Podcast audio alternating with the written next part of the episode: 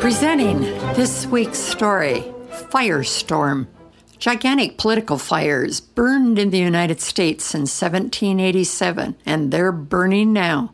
Will they destroy the country? People ask, what's the matter with our government? Policymakers are trapped in fiery arguments about taxes, debt, basic freedoms, drug trafficking, immigration, health care, and the military. Americans ask, what should we do? Others ask, where is the fire department? George Washington wrote about the new United States. We are fast verging to anarchy and confusion. The Revolutionary War was over. Americans had won their freedom from England, but their government was not working. Instead of having a constitution as the United States now has, it had what was called a League of Friendship or the Articles of Confederation. The truth was, there was no League of Friends. Each state focused on its rights, and the federal government had little authority. It could not tax Americans, it could not regulate commerce or support a military. States were going broke. The federal government could not pay its bills.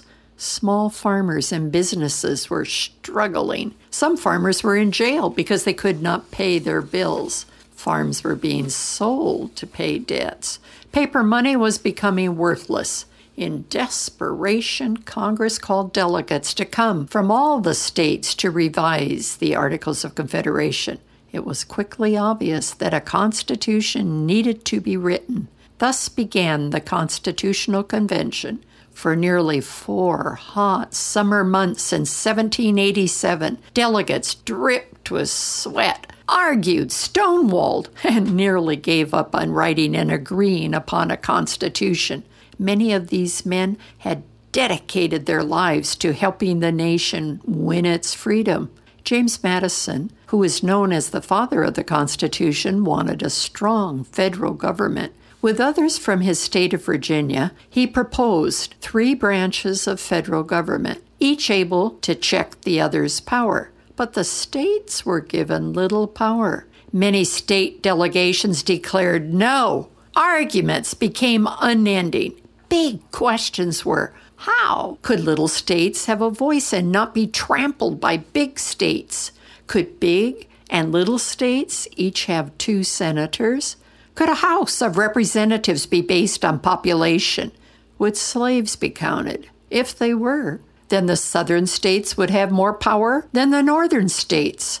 Benjamin Franklin, at age 81, was the oldest delegate. His experience and common sense helped men argue with more reason and less nastiness.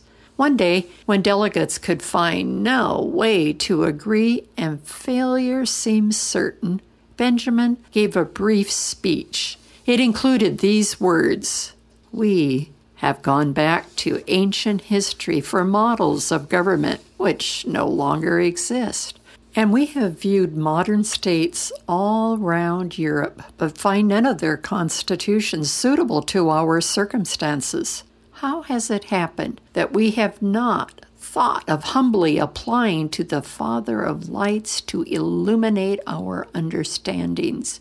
Do we imagine that we no longer need his assistance? Debates continued, but agreements were reached. The final vote of agreement on the Constitution came September 15, 1787. Every state delegation voted aye. This Constitution is the oldest written one still in effect in the world. When it is followed, it provides for fair government. This is Barbara Steiner wondering how can the fires of disagreement be helpful? Please check out thisweekstory.com.